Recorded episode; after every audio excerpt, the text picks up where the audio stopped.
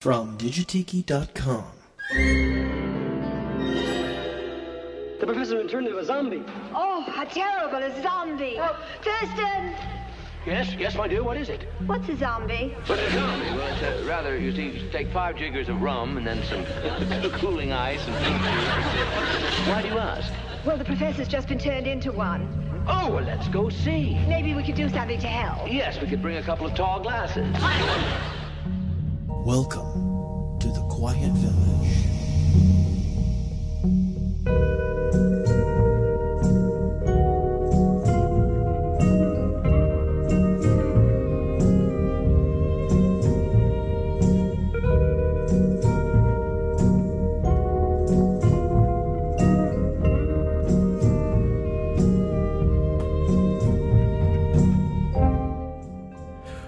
Welcome back for another visit here at the Quiet Village. I am your host, Digitiki, coming to you direct from digitiki.com, broadcasting in the heart of the Quiet Village. And this episode is another Halloween episode. This is actually the zombie episode. And joining us a little bit later on will be the one, the only, the Indiana Jones of Tiki Drinks. Mr. Jeff Beach Bum Berry to talk about his new book that's coming out very soon as well. Uh, the main reason is to talk about the zombie cocktail. So, we're doing a zombie show. Also, throughout the show, interspersed, I'm going to have audio snippets from uh, a zombie mixing that my good friend Eric October, who's been on the show many times, great artist, also designed the logo for the Quiet Village. Uh, him and his partner Manuel, we got together and did a zombie tasting where we mixed all six versions uh, that were in Jeff Beach Berry's books. I think most of them were in the Sippin' Safari book. Some of them were in uh, one of his other books as well. We got all the recipes we could and we mixed every single zombie and we tried them. And let me tell you, we have just now recovered from that.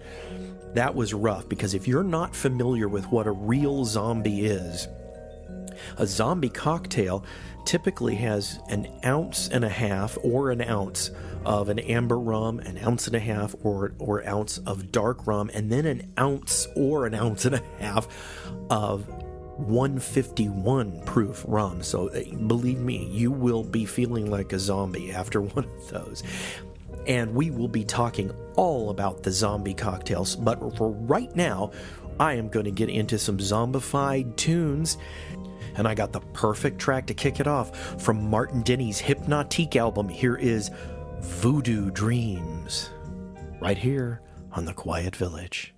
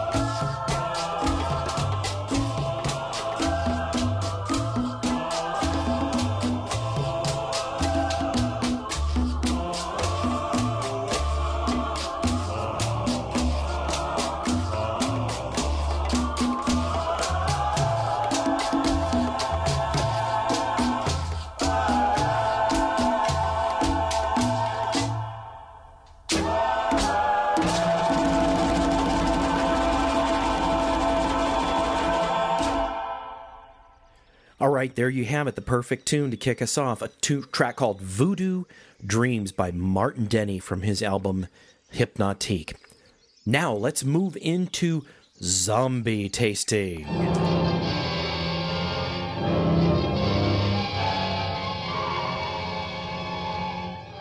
That's right. The, I'm going to give you a brief history of the zombie really quick before we go any further. The zombie was created by Don the Beachcomber. He's the guy who invented it, the guy who started Don the Beachcomber restaurant, who basically invented tiki cocktails. And it dates back to 1934, maybe even earlier than that. And it put Don the Beachcomber on the map. And if you've been into any bar, you can probably order a zombie in just about every bar, but it's not a real Don the Beachcomber zombie. A real zombie is an incredibly complex flavored cocktail with herbal notes and, and different rums mixed to make very a very uh, refined cocktail. And make no mistake about it, it is called a zombie for a reason. It's very very strong. The original 1934 zombie has uh, three ounces of rum plus another ounce of 151 proof rum. So that's that's quite a lot.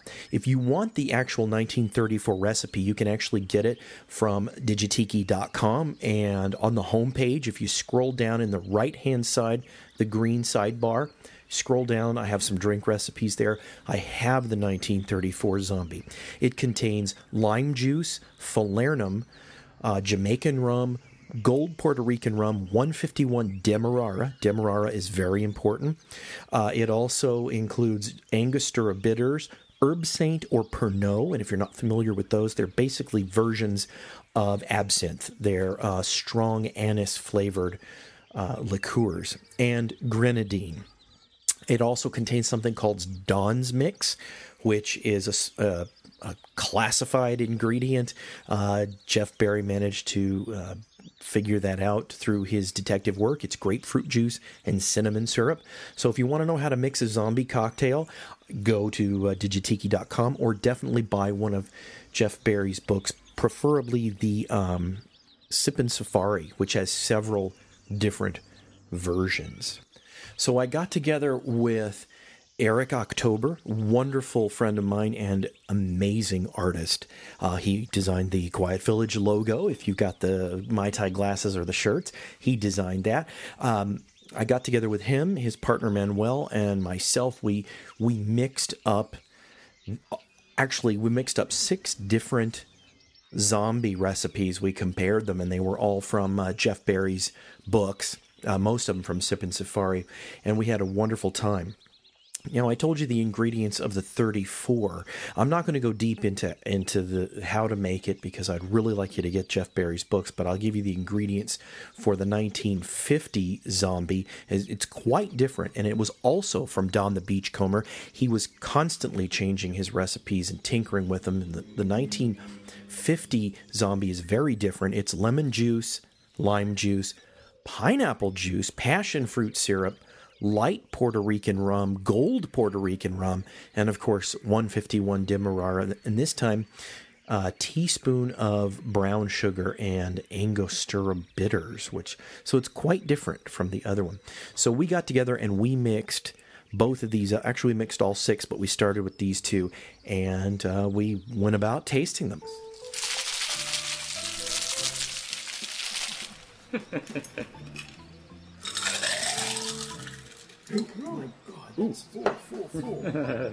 okay, and do the same. Mint and the cherries. Yes. And there we are.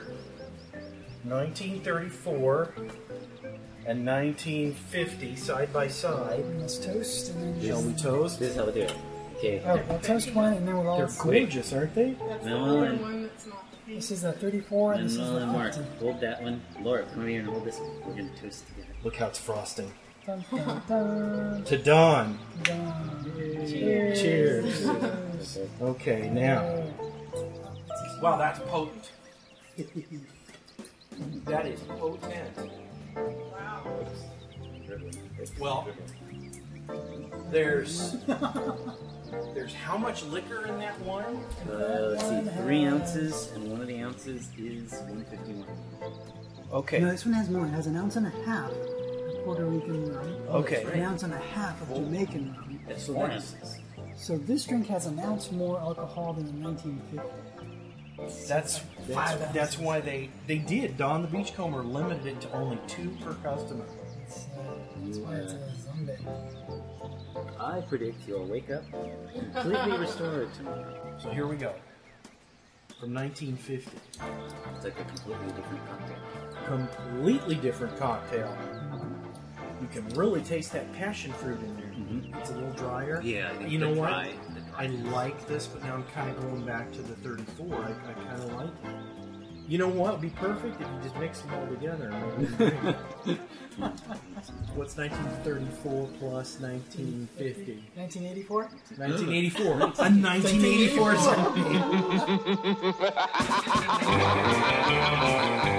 zombie.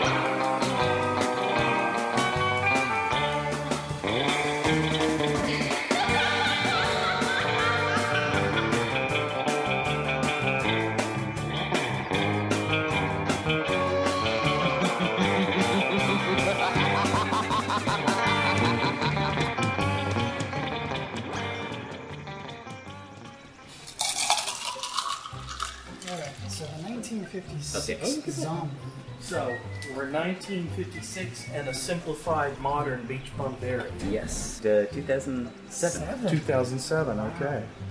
So here is 56. Well, that's pretty Ooh. good, actually. Oh, that's good. Hmm. It says 1956. 56. That's pretty refined tasting, isn't it? Mm-hmm. I like that one. It's very smooth. Maraschino liqueur. Uh, and that's from his Waikiki restaurant. After the divorce, he couldn't open it on the beachcombers on the mainland. Is that why? I had no idea. His Wow. wife got control of the franchise, Uh huh. but the settlement was he could open one anywhere except in the United States, mainland. So he moved to Waikiki, and he, he started the, the. He was the one who founded the Hawaiian Marketplace. Oh, the international marketplace. International Marketplace. It's there because Don the Oh, Beachcomber yeah. put it there. Okay. Dive in. This is the simplified 2007 from Jeff 2007. Beachcomberry.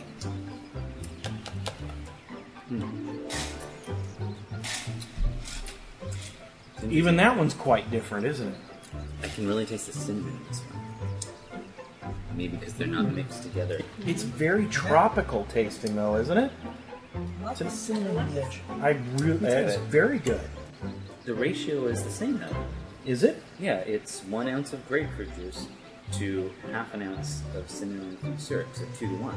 So that would be the Don's mix. Yeah, but that's So interesting. how- why? What? What, the- what other? Oh, there are probably flavors missing.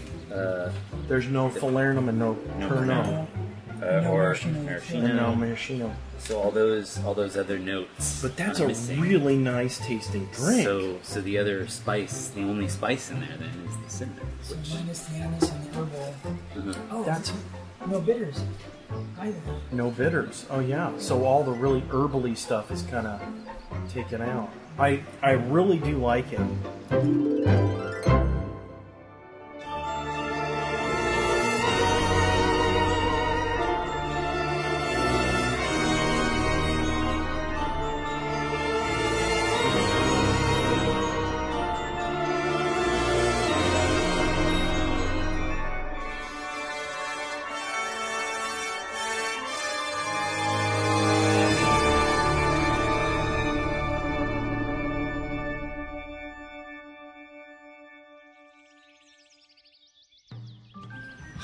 Zombie from 1970 uh, from the oh. Ronrico Rum Company. Oh no, it's 1941. Oh, it's 1941. okay, sorry. The 1970 is the South Seas South restaurant. Seas, okay.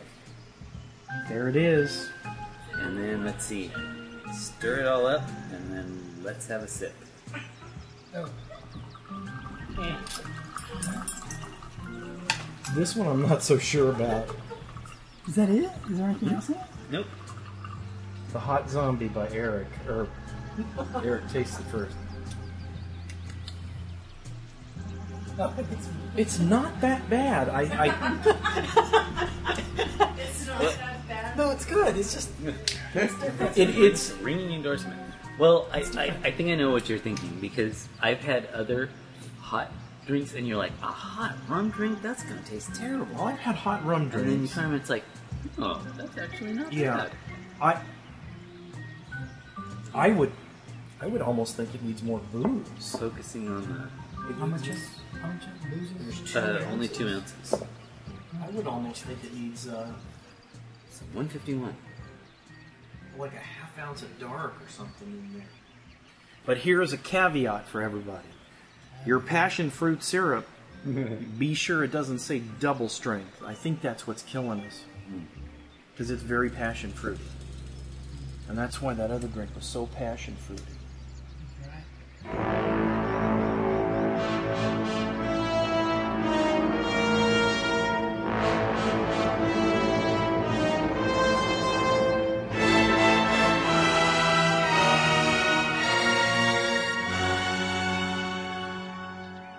This is the Aku Aku zombie. You're the lime guy. You're in charge of, of lime. You're the limey.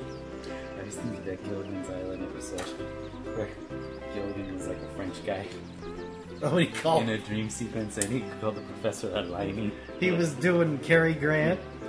Mary Ann, Marianne, Mary Ann. Just a minute. I have a few more Mary Anns. Uh, that show is so funny. She had Rumus iglumus. Okay. Aku Aku and and Zombie South Seas Restaurant, South Seas. circa 1970. Okay, here we go.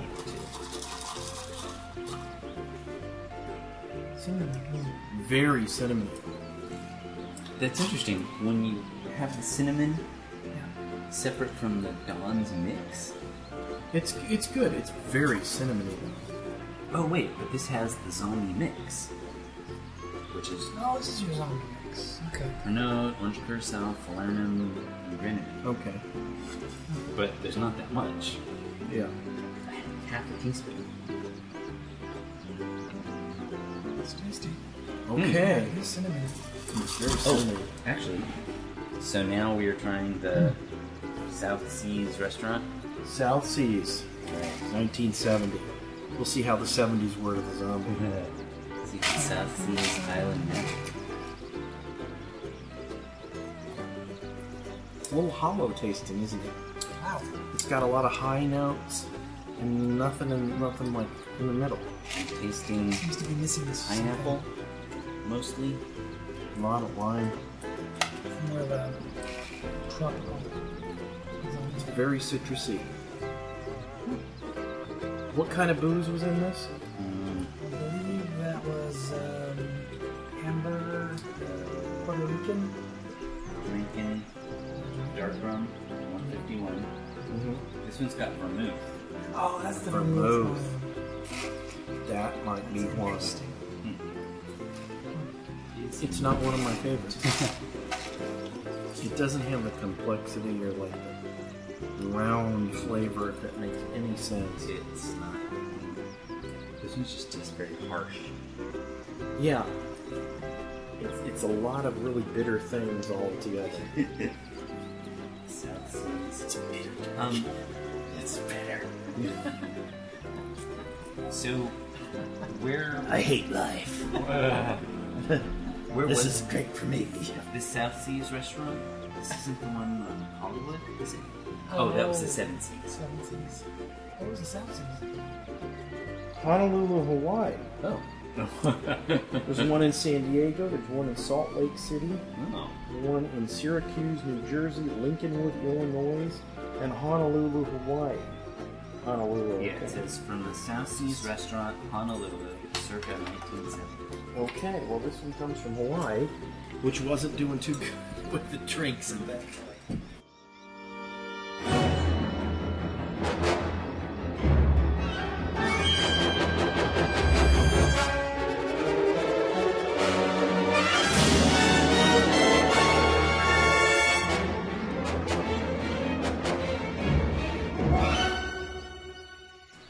So we're moving on to the last two, right? Which are what? Uh, the Tonga, Tonga room, Tonga room, and then our Queen of the Zombies. Queen of the Zombies, which is an original. Okay, here we go. This is the which one? uh, Tonga. Tonga room. Okay. So here we go. Yeah. It's a lot like the South Seas one. It doesn't seem as harsh to me though. As the South Seas, not quite. But it's very close to the South Seas. Mm-hmm. It's almost like it has too much lime in there, huh? Mm-hmm.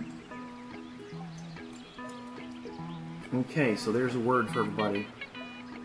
Cut the citrus down, add a little more simple syrup, and maybe just a dash of orgeat, and you're good. okay, uh-huh. well, last but not least, you know what? I'm gonna pause it, go see if I can find a block of ice. Oh, and the chipper.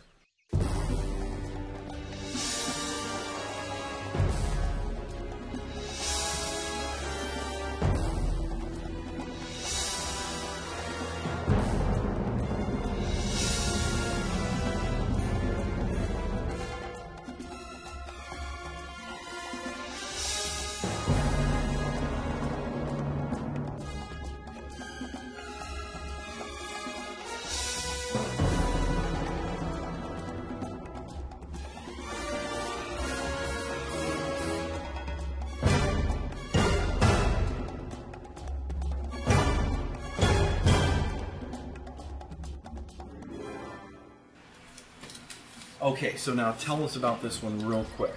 Uh, well, a while ago we were on a syrup creating kick, and we're like, let's make a syrup out of this. Let's make a syrup out of this. And then we happened to come across quince Quince. uh, from Manuel's parents. They have a quince tree in their backyard. And we're like, oh, quince. Let's make a syrup out of this. And so we made a syrup, and then we're like, okay, well, what are we gonna do with it? And then um, quince is very tart, Uh huh. so we thought, oh, well, how about if we substitute quince syrup uh, in recipes that call for lime juice? So then we were like, okay, well, what can we try? And then for some reason, I don't know why, we thought to try, well, let's try it in a zombie. So instead of the lime juice in the zombie, we'll use quince syrup. It's th- it's that tart. I'm not familiar with quince, so Uh, for me, it's well, it, it, It's very tart on its own, raw. yeah. In a syrup, Syrup. you add sugar. So you know, for any like other sweetness that you would have in a cocktail, like a simple syrup or something, this would it's a combination of both of like a, a, of the lime, the tart of the lime, and the sweet of simple syrup. Okay, So, uh, so that's so like a sweet lime. yeah. So that was kind of our, our departure point. But actually, um, this is a cocktail that we haven't tried in a long time because we haven't had quince to make quince syrup in Okay. a long time. So I think actually, as we're making this, we might want to. I think maybe we'll we'll mix it as we originally created it. Okay. And then maybe add some stuff. I think, I think we're I think we're probably going to find we need something Okay. just because you know this is back in our cocktail creating Now- infancy. What do we What do we need? Uh, let's see, one ounce of dark rum, one ounce of amber, one ounce of pineapple juice. Well, that's uh, awesome. Half an ounce of Demerara 151. There we go. Half an ounce. Oh, do you have soda water? Yeah. Yeah, I think so for now. Okay, and then a quarter of an ounce of quince syrup. There we go. Quarter of an ounce. That's potent stuff, huh? Can I smell it real quick? Ooh, it smells good. It's almost got like a raisiny kind of a. So those are the ingredients. Okay. Nice. So and then, And then we just mix with ice. Okay. let's see. These are-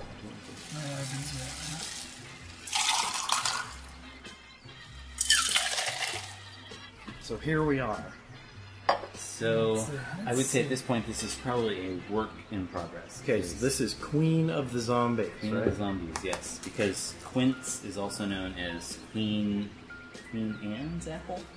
Just Queen- Queen's, Queen's apple. apple? Queen's apple. Queen's apple. That's not bad. I remember I it's like- being sweeter. I like that better than the not- South Sea Zone. That's that's all that was in it. It's interesting. It's just been something a while since I've it. there we have it. Our complete zombie track.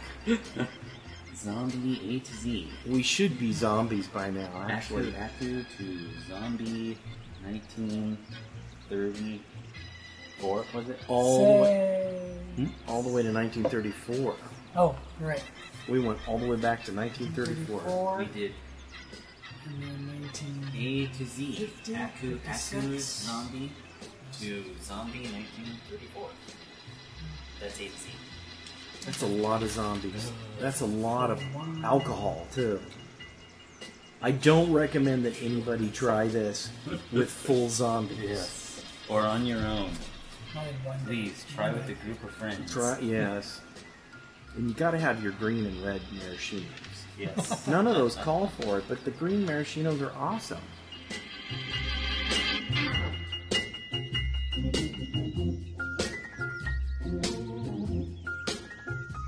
Well, there you have it. There is our complete taste test and mixing test of a whole bunch of different zombies. We have the 19, we started with the 1934 original zombie by Don the Beachcomber. We did the 1950 Don the Beachcomber zombie, as well as the 1956 Don the Beachcomber Waikiki zombie. We did the hot zombie, which was uh, from the Ronrico Rum Company from 1941. Then we did the simplified Beach Bum Berry version from 2007 by Jeff Beach Bum Berry, who's coming up in just a minute.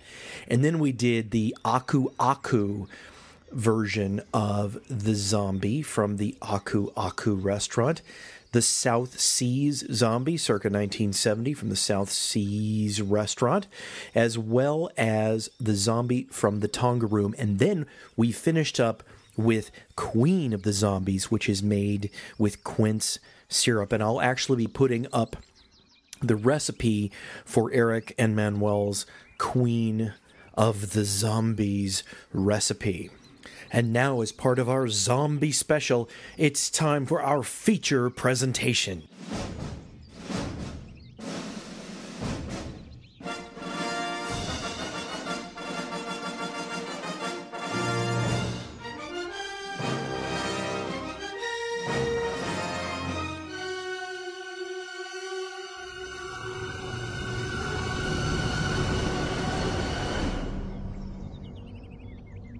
I am with Jeff Berry, better known as Beach Bum Berry. He's the author of um, of many books. He's the authority on vintage exotic cocktails, also known as tiki drink. Some people call it. Um, he literally wrote the book or books on the subject. He's the author of the seminal Grog Log, which is one of my personal favorites. I use that one all the time. Uh, he is also the author of Intoxica, Taboo Table, Sippin' Safari, which is a wonderful book. I love that book. Uh, Beach Bum Berry Remixed. And he's also got a new book coming out, and he is uh, an in demand mixologist, I guess it's safe to say, around the world. Uh, and I loved this thing. He's called the Indiana Jones of tiki drinks, and he is with us in the Quiet Village. Aloha. Aloha. Happy to be here. How's that for an intro? Did, I, I hope I didn't miss anything or too many things. Well, you know, there, there was my high school report card. You could have thrown that in too. But, um, Well, that was questionable. You know, you know, there was that B minus. I wasn't too sure, but that's true. Now that you mentioned it, it was you did me a favor by not including it. Actually, you know, I, I got you here to talk about the zombie, but I want to talk about your new book that you told me about. Tell tell me about that. Yeah, well, the new book, the zombie does figure in the new book, actually, conveniently enough. It's called Potions of the Caribbean 500 Years of Tropical Drinks and the People Behind Them. Um, a long title, but it's also a long book. It's the sort of the heaviest thing I've ever done. It starts off in 1492 with Columbus and the Caribbean Indians and what they were drinking, and then goes all the way through the centuries up to basically Jimmy Buffett and boat drinks in the uh, late 1990s. What were the Indians drinking? Um, they favored this drink called Mabby, M-A-B-Y, which was basically um, they would boil the bark of the ironwood tree in a bunch of spices, and it was sort of almost like a primitive root beer. Um, in fact, if you add sugar to what they did, you get a drink that's really popular in the Caribbean today called Mauby, M-A-U-B-Y. So we got a recipe for that, and uh, the earliest recipe I have is from uh, 1575, and it's a syphilis cure that the Carib Indians um, used to use. I don't know how many people can make it because you got to have this stuff called poxwood, Oh, boy. uh, and you got to like boil that for a couple of days. But um, so that's in there just in case you you know in case you've been to the wrong part of town and uh, don't want to tell your doctor. Well, there. See, there's another uh, marketing right thing right there. You could poxwood syrup for your cocktails. Yeah, holistic medicine for social diseases. Absolutely. Well, I have to tell you, uh, you you sent me the little blurb about the book and uh, a cover shot, and the cover. I love the cover because it looks like a book that's vintage. It, it looks like one that's been in a library for a while. So I hope that's going to be the final cover because I really love the cover. Oh yeah, that is the final cover. And as a true Tikiphile, you responded to it in exactly the way I hoped people would, because you know that's the world that you and I and everybody who's listening to this lives in. Mhm. Is um, you know we just love stuff from that era, and um, there were about six or seven um, proposed covers, and that was the last one. And when I saw that one, I was like, yes, eureka! You know, because she, uh, Jeanette, the cover artist, just totally got what we like. You know, that sort of mid-century vibe, illustrated vibe. It reminds Glad me. like it. reminds me a lot of the books that I checked out, uh, in, you know, as a kid uh, from the library, Yeah. exactly. and I loved it. Oh, perfect. No, I'm, I'm happy to hear that because I, I know exactly what you're talking about. Yeah. Now, in in this book, um, you talk about there's some really colorful characters in the Caribbean. Sloppy Joe, I guess from from Cuba, right? I think. Oh, yeah. I mean, he was just this guy who ran um, a corner bodega, just a little grocery store with um, a deli counter, and he had a bar set up. You know, just basically a plank of wood over two car, uh, two um, wooden cargo crates, and um, the seating was just other like you know wood crates. And just when Prohibition happened, overnight it became the place where every American went, and basically because of the name. I mean, it was called Sloppy Joe's, and it just sounded like this, you know, American name in Havana, a city that nobody in the states would have gone to if it wasn't for Prohibition. You know, they just wanted a drink, and it was 90 miles from Florida. And you know, where are you going to go? Oh, here's. Are you going to go to the Floridita? Are you going to go to the Nacional? Are you going to? No, you're going to go to Sloppy Joe's. You know, because it sounds like an American bar. And and he was inundated. He expanded to like twice his size. He had 11 bartenders working at the same time. Um, and there were like sometimes riots of people trying to get in. Oh my Um, God! and he was just this little guy, this little st- stoop-shouldered guy, um, you know, who um, just just sort of rolled with it. Um, so his story is pretty interesting. And and before him, you know, you, you, of course, you had pirates, um, pirates drinking rum in the Caribbean, which is uh, always cool. hmm Um, that was a lot of fun to research. Took a long time. There was one pirate named William Dampier who was like the first pirate to actually publish a book about um, sort of like uh, New World Indians and flora and fauna, and actually included recipes of native drinks. And this was in uh, '97, I think he wrote the book. Um, you know, he was active in the 1680s. I was pirate for 12 years. Went back to England, wrote a book, and became famous. And uh, you know, kissed the Queen's hand and got a, a commission in the Royal Navy, and was the first Englishman to set foot in Australia. And um, he had some interesting, interesting drink recipes in there as well. Um, but the, my favorite guy, though, I mean, well, of course, Don the Beachcomber and Trader Vic. I mean, Mhm. let's get right to the chase. I mean, chapter five is basically how these guys discovered their entire mixo- mixology style in the Caribbean. If it wasn't for the Caribbean, there probably wouldn't be any tiki drinks because basically what I learned is that tiki drinks are just Caribbean drinks, you know, kind of squared or cubed, uh, Mhm. just made more complex and more, um, you know, and more dimensionalized by having different ingredients. But, you know, Don the Beachcomber, when he was a teenager, sailed into uh, the Caribbean with his grandfather on his yacht, and went to Haiti and Havana and Jamaica and learned about, you know, Planter's Punch. And Trader Vic went to Havana and learned about how to make the daiquiri, and they both went home and basically created tiki culture as we know it. So that's the, that's probably the longest chapter in the book, Mm. and just deals with their their like uh, adventures down there. Um, and another really cool guy. I mean, when you think of like the three most famous tiki drinks, okay, you think of the zombie, which we'll talk about in a bit. Don the Beachcomber invented that one. You think of the Mai Tai, Trader Vic invented that one. And then there's the Suffering Bastard. And who invented that one? I mean, that was a big question in everybody's mind.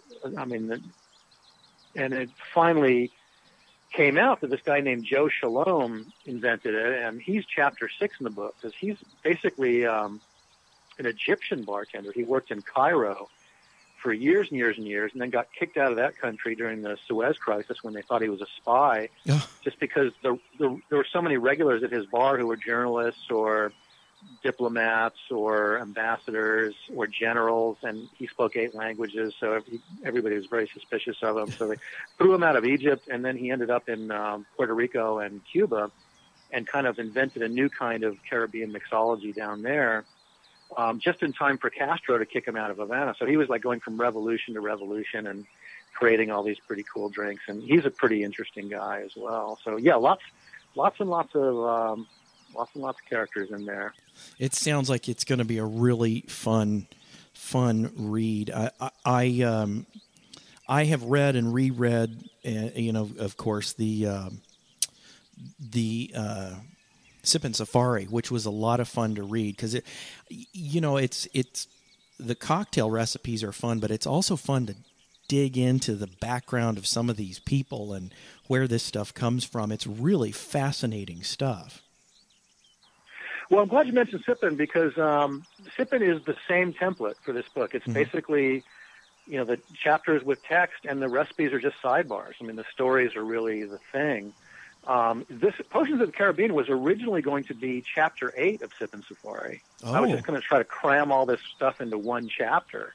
Um, you know, after we talked about the Mai Tai in chapter seven, I was just going to go down to Cuba and Jamaica and, and do that. And just realized that there was just way, way too much stuff to do that. So it became its own book. Uh, five years later, actually more than five years, huh? Well, I'm glad because this book really, if you forgive the pun, it has whet my appetite. The the thing you sent me, I'm dying to to read this book. So it looks. Of course, I forgive it. You know, I have a weakness for puns. Yeah.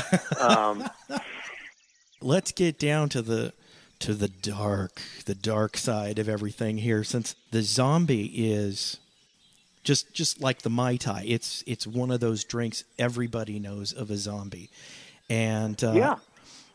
And I'll and I'll tell you a little sidebar. Uh, me and a couple of friends got together, and we mixed every recipe of the zombie that you had in your books to try. Wow. And, we we did them side by side, and we taste tested them to see which ones were different and which which ones we liked. And every single zombie recipe was different. You know, Yeah. none none of them really taste you know like a slight variation on the other. Some are quite different. And i remember at a at a at a seminar you were talking about uh, how how don the beachcomber who invented the zombie was always tinkering with his drinks. Yeah, well, um, just like the Mai Tai, there's a million crappy versions of the drink out there. And for the same reason that uh, the, what, how it happened with the Mai Tai. And basically, Trader Vic kept the Mai Tai a closely guarded secret for many, many years until he revealed it in the 1970s. So anybody who wanted to put a Mai Tai on their menu, and everybody did because it was so popular, just guessed at it. You know, you had Mai Tais that were just pineapple juice and rum or grenadine and orange juice and, and just totally wide of the mark. I've even had one. I've even had one with guava in it. Oh, I mean, oh, it, it man, was it was a yeah. Chinese restaurant, and they it had guava and dark rum and something else. I mean, it wasn't bad, but it was definitely was not a mai tai. Yeah, yeah, I know, man. I mean, I've had like blue ones, red ones, just uh, all over the map. But the zombie was the zombie suffered even worse because, like you said, some of these fake mai tais aren't bad. I mean, I've had Chinese restaurant mai tais that were just perfectly fine, you know. But with the zombie, I've never had a good one. In like drinking in tiki bars for like I don't know since I first could start drinking back when snakes walked in like 1980. Um, I just I just never had a good one. They were always just like it was a crap drink, you know. And um, and I always wondered how could this have been the most famous tiki drink because it was. It was the first famous tiki drink, and it kind of put tiki on the map. And it just became in 1934 when Don invented it and put it in his bar. It just sort of took the country by storm. It was kind of the cosmopolitan of its day. Radio comedians would make jokes about how strong it was, and um, travel writers would say how the first thing you had to do when you got out, got into Union Station in LA was get a taxi to Don the Beachcomber and have a zombie. It was like a rite of passage for tourists. Um, you know, it, it was comic book covers had um, you know comics with zombies in them, and in World War II there was a zombie nose cone art on bombers. Um, it was just everywhere for years and years and years, and it really did fuel the tiki craze. So my thinking was it had to have been a good drink, right? It couldn't all have been hype. uh, but I, I never, ever had a good one. And the one I put in the grog log, which was just this anonymous recipe that I found, I mean, that wasn't any good. But I put it in because I had to have a zombie in there, just like restaurants probably did. Well, we have to have a zombie in the menu. Let's just throw a bunch of rums in a glass and see what happens. Know? So I'd almost entirely given up on it um, and long story short, I mean, I go into the whole story in Sippin' Safaris. There's a whole chapter about the zombie and how I sort of stumbled on the original recipe.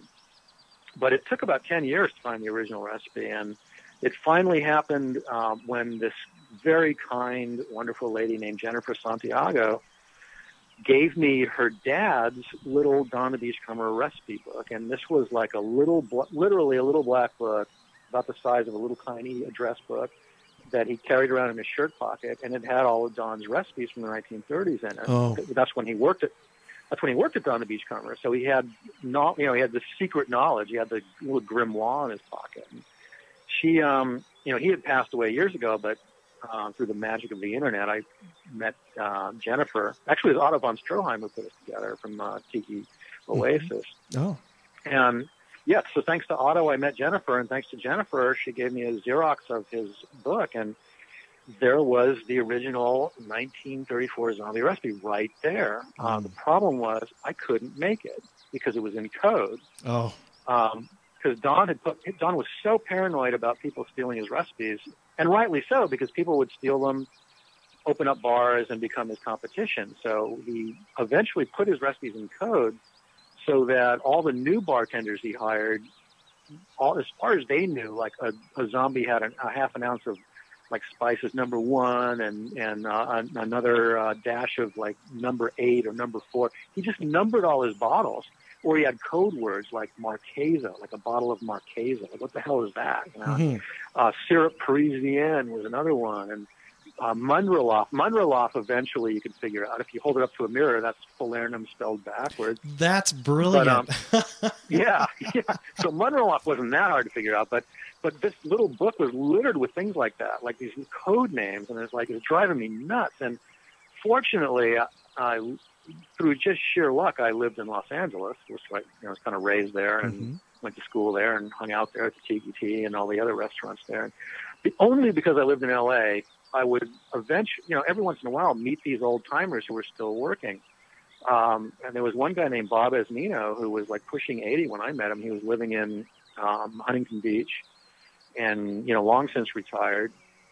Bamboo Ben actually introduced me to him, and and he used to work at the Kontiki restaurant chain uh, in the '60s. And I asked him like, "Hey, you know, uh, Mr. Esmino, have you ever heard of Spices Number Four, uh, or Don's Mix, or any of that stuff?" And and he told me exactly what everything was, and um, and so like this was like years, a couple of years after I got this recipe, and I just been sitting with it every night. I mean, it's like, what the hell do I do?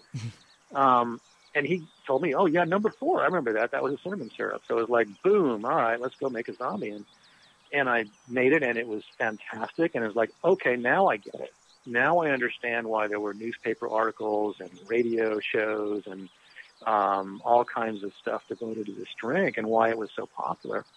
Well, and I put that recipe in Sippin' Safari with um, a bunch of other variations, as you know, and um, and since then, it's sort of like taken off, and now you can actually go have an original 1934 zombie in tiki bars around the world, which is extremely cool. Same here. I had never really had a zombie that was any good, so I never really tried many. And and I we mixed that one actually when we did our whole zombie smorgasbord, I would call it. Needless to say, we did not drink them all. We only we only did them through straws because we would have gotten trashed. But I was going to say that would have been a memorable. Well, no, not a memorable night. You wouldn't have been able to remember anything. No, uh, we uh, we actually got a buzz just by drinking out of the straws. It uh, by you know taking a little out of the straw. It Which one? Uh, which one was your favorite? Do you remember? well, I'll tell you what. I I like fairly dry drinks, so the 34 was very good, but it, it did remind me a lot of almost um, of that kind of 30s prohibitionish kind of I don't you know, where they had more dry cocktails back then, very boozy. I liked that, but I really liked the um I don't have it in front of me. Is it the 50 or the 56? Oh, the 1950, the one with passion fruit and lemon and lime. I Um, I believe so. I that one was probably probably just barely edged out the the the 34, but I did like the 34 because it was much drier. And it really did feature the flavors of the of the rum. I, I thought a little bit more.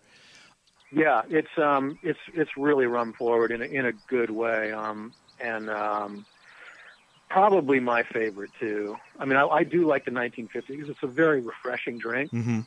Goes down really easy. Yeah. But 34, I don't know. Maybe I just like it because I'm prejudiced because it took so damn long to find out what was in it. But um, It's a very complex taste as well. yeah, and it's just that little bit of cinnamon syrup. You'd never know what the hell it was. I mean, if nobody told you what it was, you'd never be able to pick it out. I mean, I certainly would never have been able to.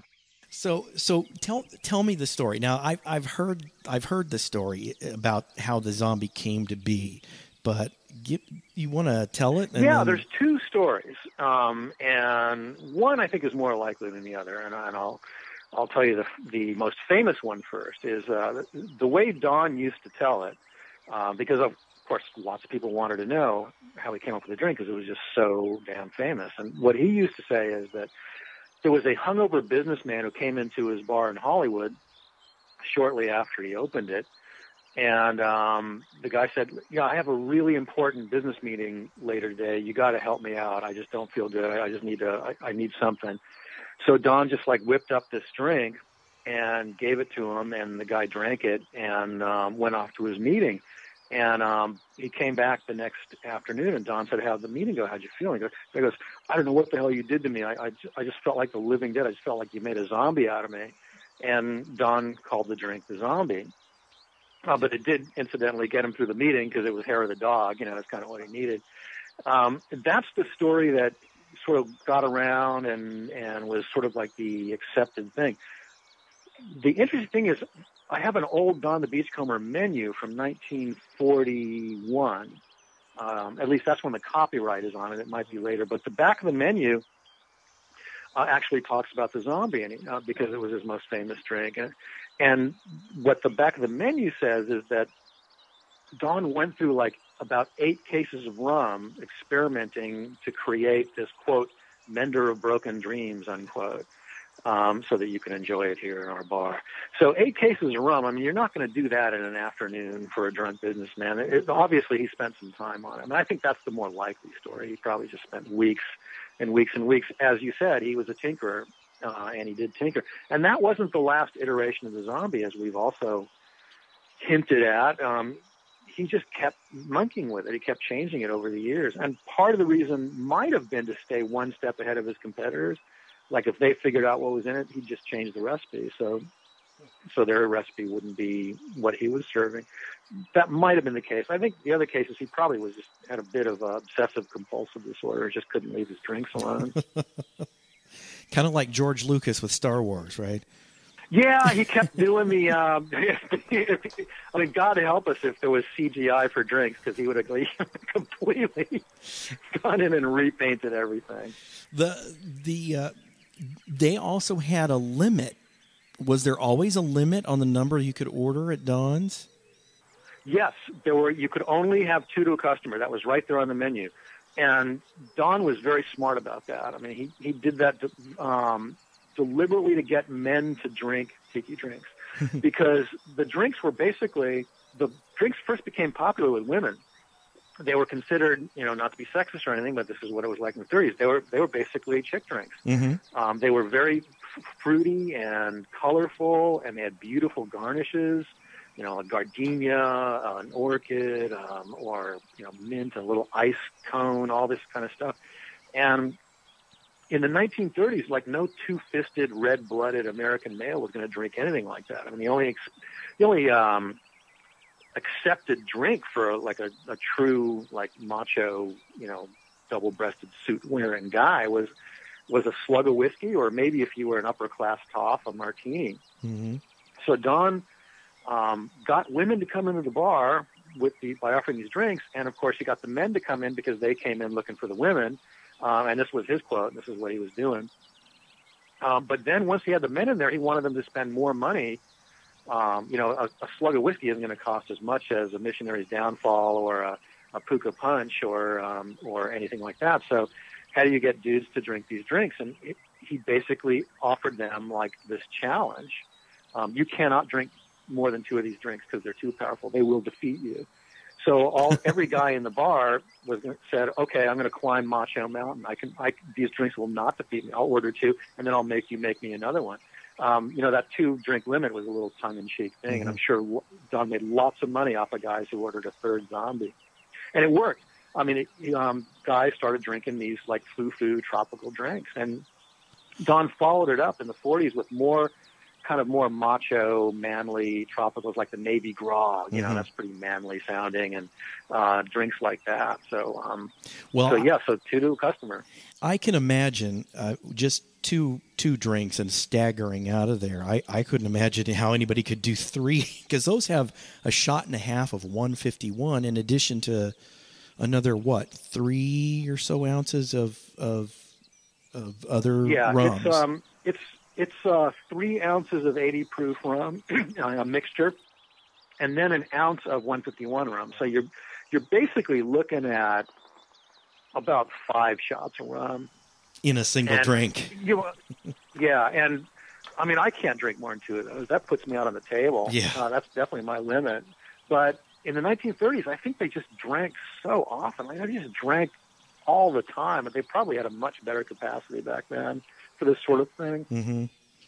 It, and and uh, up until dawn, it the the the the drinks typically were just straight booze, weren't they, with very little added, if I'm not mistaken. Well, the class, yeah, the, the classic pre-prohibition cocktail during the so-called golden age of cocktails from like the 1860s up through prohibition um, yeah, those were very boozy drinks. They're what you call uh, brown and stirred drinks. You yeah, know, like an old fashioned um, or a Manhattan. You know, which is it's just all booze. A Manhattan is just like you know whiskey and vermouth. An old fashioned is just basically whiskey and a little sugar and bitters.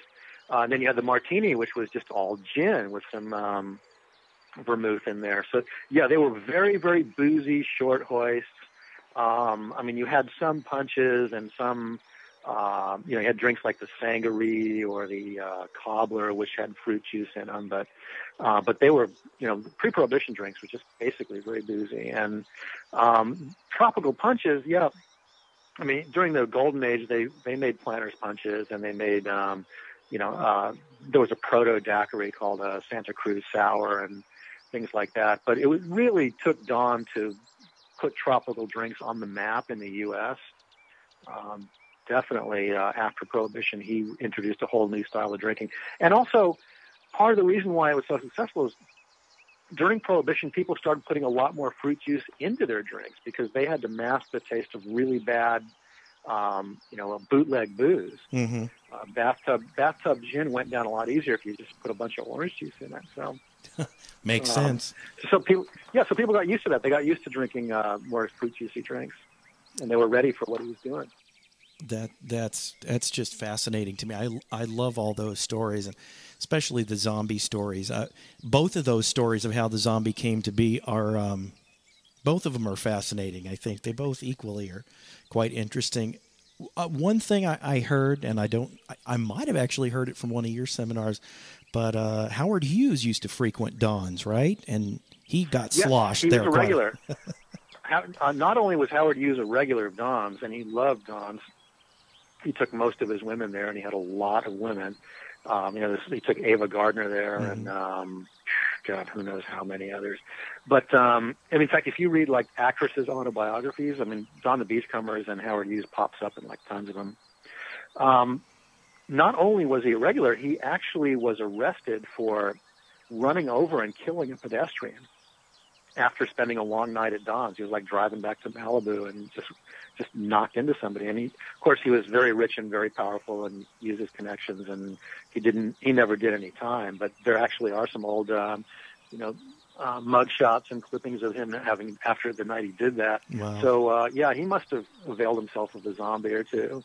Yeah, I mean this is a Halloween show, and I, I just think the it's not Halloween. If you're if you're over 21, you're not really experiencing Halloween if you're not drinking a zombie. I agree. I agree. You know, if you're not, you know, I mean, the only excuse you have for not drinking one is if you're fighting one. That's all I got to say. Good, good, good, good. Well, uh, Jeff, it has been wonderful talking to you. The book that's coming out is Potions of the Caribbean or Caribbean, however you say it.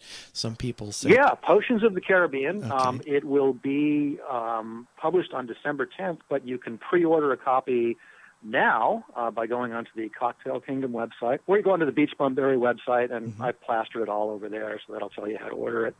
And uh, by the time uh, November rolls around, it, sh- it might be available on Amazon, um, which is probably like a little cheaper on shipping and everything. But if you want to pre-order your copy now, make sure you get it as a Christmas gift or something.